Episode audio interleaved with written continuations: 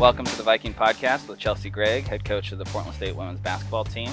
The podcast is presented by On Point Community Credit Union. And Coach, let's just talk about the upcoming season. It's right around the corner, which seems like, whoa, how did we get here? I'm sure it feels that way even more for you. Yeah, absolutely. We're just so excited. It's what you work for and you're planning ahead. Oh, we got the summer session and then we have a little bit of the fall. And then all of a sudden, like you said, we're in it. And so definitely have to make that shift. We're tired of playing ourselves, I think, and excited to be able to have a new competition. And then, this will be your second year at the helm, which has to be a relief to be done with the first year a little bit. But what do you think you've learned, in your first year on the job? Now this is definitively your program and you have your stamp on the program. Yeah, I'm just looking forward to, knock on wood, maybe having a more traditional year. I think my personal standpoint on things has always been to work on us and to worry about us and develop what we have in our locker room and the product that we're putting on the floor. And it was just really hard to focus on that last year. We kept on preaching control what you can control, but ultimately just with a busy schedule, shorts with the rescheduling, it was just tough to do that. It always felt like we were preparing for the next game and didn't have the opportunity to work on ourselves. And so the spring, we're able to do that. The summer, we didn't have all of our bodies here until this fall with our full roster. But ultimately just excited to see the hard work, come to fruition with all the time that our girls have been putting in. Yeah. And we'll talk about the schedule, but it was kind of the worst year to be young. And you guys were young with four of your top scorers, being freshmen. I think we learned. The thing is I don't think that it was all for none, right? None of us wanted to go through it. Certainly, I didn't want that to be my first year as head coach. But I think we grew a lot within that. We learned a lot about ourselves. We could have gave up. We did not. If you look at especially our last five games that we took, back-to-back back-to-back Big Sky champions to the wire. We should have had that game. And so learning how to close those games will be that next step for us. But the progress we saw from beginning to end, we could have just chose to not show up, and that just wasn't the team. I think that speaks a lot to the fight that we have in our locker room. And now can we take the next step? Whereas putting that grit, that resiliency, that experience that we did have last year and a lot of game experience, especially for our sophomores, now what does that look like into better decision-making down the stretch? What kind of plays do we need from them to get those Ws? Yeah, and one thing that's nice to see is, someone in the program but someone out of the side of the program, the team seems to have stayed together, which has got to be an endorsement of you as a coach, but also of them as a player, so that they still are positive and showing up and doing all the things that they should be. Yeah, absolutely. We've really put a lot of hard work into focusing on the process and again, control what we can control.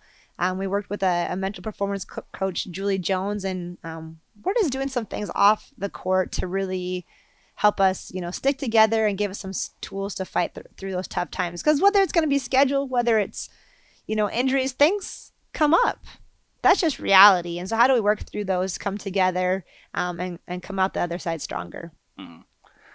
You've already touched on it a little bit, but, you guys were together in the spring, together back in the summer, and then you showed up a couple weeks early in the fall.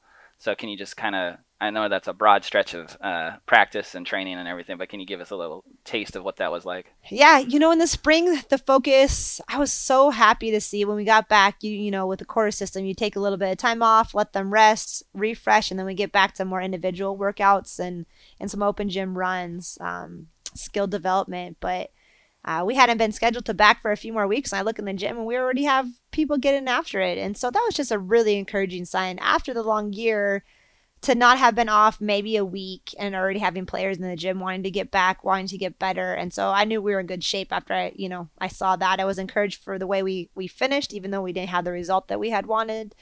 And then to see that. But we kept it, we were getting better, but we kept it a little bit light. It had been, like we had said, had been a long year. And so brought a lot of fun and competitiveness back to our practices and our workouts for the spring. And that was really the focus. And rounding out our roster was another focus of bringing in the right players that were going to fit our culture, that we didn't rush the process, that we didn't just bring in first available, out of the portal, but that we found the players that were going to be a right fit for us. And so then, you know, this summer, fall, it was getting everybody acclimated to how we do things, and continue to build an understanding offensively, defensively, and what we're looking for from each player. Great.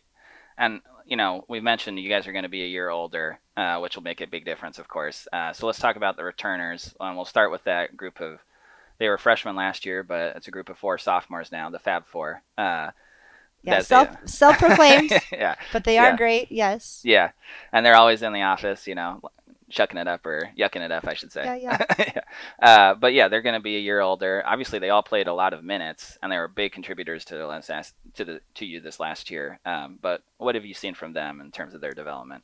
Yeah, you know, and I think that they're still young, and that's exciting because they still are excited about things, excited about the process. They really are hopeful for this season, which I love. They're hungry. I think that's one of the most competitive groups that I've met, those four. And so they've really, I just felt like they've had a huge hand within our recruiting process of making sure we're bringing players in once they're here that are the right fit, asking great questions, really selling our program and what we're building here at Portland State, what's going to be our brand, what are we about. And so to make sure we're all in with that. And so I think that's really beyond their skill set, what they bring to our team. They're great individuals that have rounds, like you had said, bring the energy every day. But for us to be successful, they'll have to be consistent. And I think that with last year, yeah, they got the experience. And now can you bring it every day at practice, at games? When the lights come on, can we still be consistent? Because no longer can we hide under the guise of we're young. I mean, we still have sophomore, freshman in our team. But the reality is that that's not something that we want to fall back on as an excuse anymore. Mm-hmm. And I mean, now you have five returners who have been here at least 2 years. It's obviously weird with the classifications with COVID and then also some injuries. Yep, absolutely. Yeah. But they've been here for 2 years. We can say that definitively. That's right. Yep, yeah. That's right. What have you seen from that group? That includes three seniors, Sid Schultz, Jay Lewis, and Marina Kinzobre. Yeah, you know, and I just appreciate their commitment to the program, to the process, continuing to get better every day, supporting myself and our staff in this transition, continuing to come to practice every day and get better. And so definitely contributing. And just the lay of the land, as silly as that sounds, but having, whether it's new staff come in or new players come in, they have been those leaders that our younger kids can look to and say, as simple as how do I get to class or how do I handle this when it comes up or, you know, things like that. And so not just on the floor, but off. They've been really great contributors to our program. Great. And then we'll talk about the newcomers. We'll start with the three transfers. So to introduce them individually, you know, you have Sophia Yanos from Marshall, Cinco McCartney from Northeastern University, and then Paige Winter Blanchard from Centralia College most recently. What have they contributed in their short time here? Yeah, I think that with their experience, we talked about wanting to get a little bit older in the portal, and we did. Not a lot older, but a little bit, especially with Cinco's experience. I think she's a great leader for our team. The players really respect what she brings to the table every day, and just a really hard worker that's gonna get us extra buckets. We've already seen that within practice, extra possessions, and just the energy and leadership that she brings. With Sophia, she can really attack the basket. She's making the right reads and can be a knockdown shooter for us. She's got to get, used to how we do things. She's one that joined us in the fall that wasn't here in the summer. And so it's just going to take a little bit longer for her to really, understand the way we do things. But ultimately, I think she can provide some offense for us for sure. And Paige, man, just the physicality that she plays with, the ability to score at the basket, back to the basket for us, being a little undersized, but that doesn't stop her. The fight and the drive and determination that she shows has been really great for us. Just even at practice to show the level that we need to be at to continue to compete. And then just a really solid, mature person in our locker room just to show our young kids the way. I think that it's always needed. Yeah. And speaking of the young kids, you have three freshmen this year as well. Alani Encinas, Brooklyn Strandy, and Kiana Yesiki. What have you seen from them so far? Yeah, battling some injuries a little bit and just learning, the speed of play that we need to play. But I think they're all going to be able to contribute in their own way. Kiana is just a really powerful athlete that has the ability to really elevate and get her shot off whenever she wants to. Now, can we play at the speed that we need to and at the pace that we need to? And just really the understanding of when and where. And Alani just battling some injuries, but just really been a positive presence at practice. We're really enjoying having her a part of our program.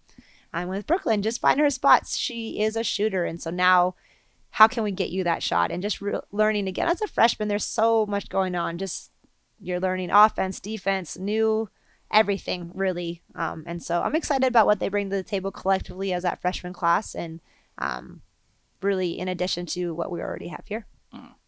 Have the Fab Four given them any pointers since they were freshmen last year? Yeah, you know, I think that that's what we even talk about is, remember, you're not too far removed from that. And even just with our juniors and seniors, you know, may not remember or may not want to go back to that freshman year. I don't know how it was for each of them, but it's hard.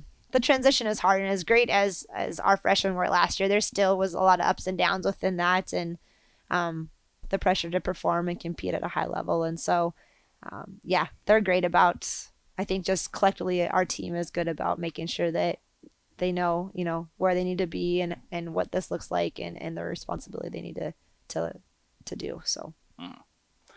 And I mean, beyond personnel, something you already mentioned was that hopefully, knock on wood and everything, you guys will play a normal schedule this year. Just to go briefly back into last year, and not to trigger anything with you, Coach, but some of the facts were you had a 27-day hiatus, then a 10-day hiatus in the middle of February. You played 5 Monday games, which meant that, as you said, you were playing 3 games a week most of the conference season. And then you had more than 2 days off in between games from January 15th to the end of the season. So that's all going to be hopefully gone. And how key will that be, I guess, is the question at the end of all that.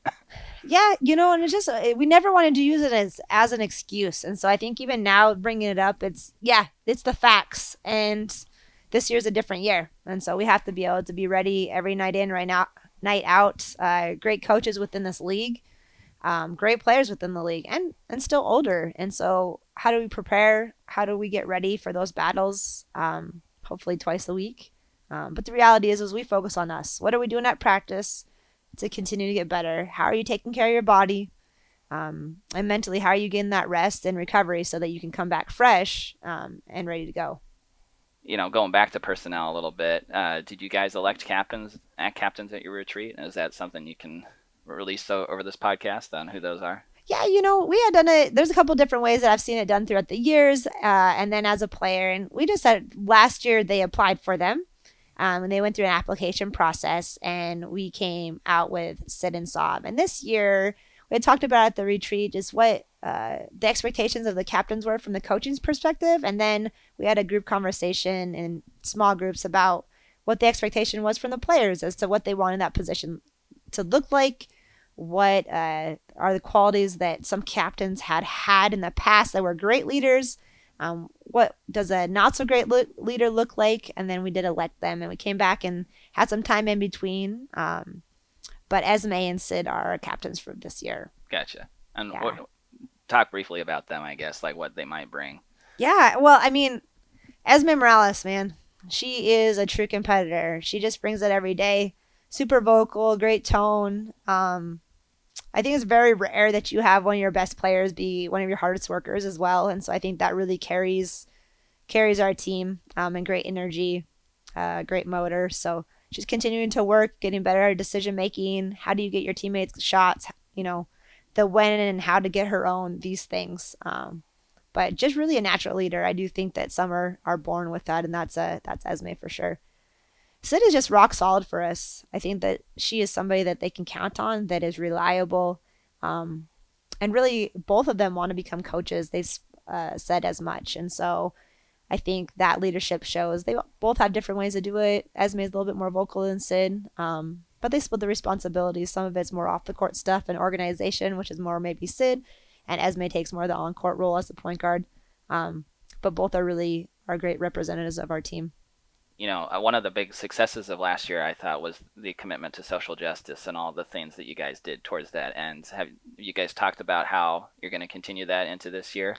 Yeah, we have a little bit. We need to talk more to it. We just haven't felt like we've had the bandwidth to plan as much, just with transitioning within our staff, transitioning within the athletic department, just different things. But we definitely want to still make that a part of our focus for the year.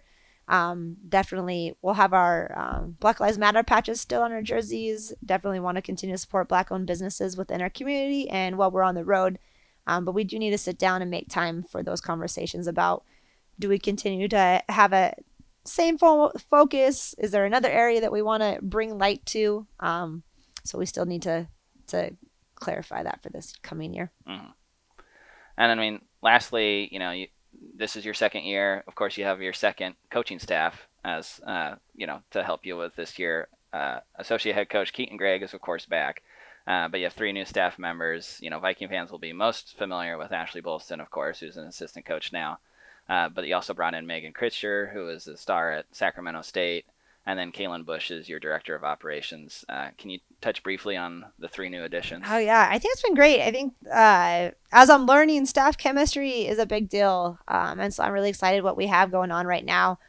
Coach AB to come back and be a part of our program again has just been awesome. I think her ability to relate to our student athletes, she's been not only in their shoes, but literally here as a student athlete at Portland State.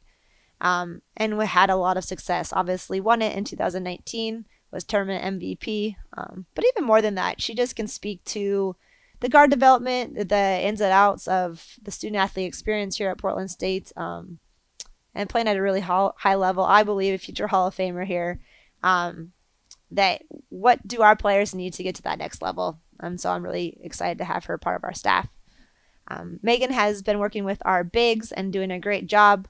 I think that's something maybe on staffs that I haven't been a part of before, where we have somebody who's truly committed to post development. We worked hard at it last year, and I thought Coach Keaton did an outstanding job, and we got better. But it's something to say when it comes from somebody who played the post versus somebody who maybe played a point guard position. It just feels different, and I think that I've seen that through the workouts with Coach Megan, that there's a lot of respect there, that she's done it. She's played overseas and had a lot of success, especially within our conference, and familiarity there, I think, has really helped a lot. Just instant credibility, and then, of course, just the way that she goes about her business, the players respect that.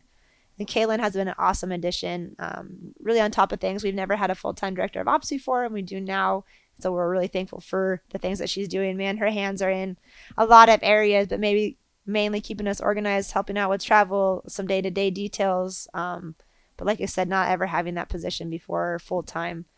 It's been a load off, I think, of each coach to be able to focus more on the basketball side versus, the organizational detailed side of things. Mm-hmm.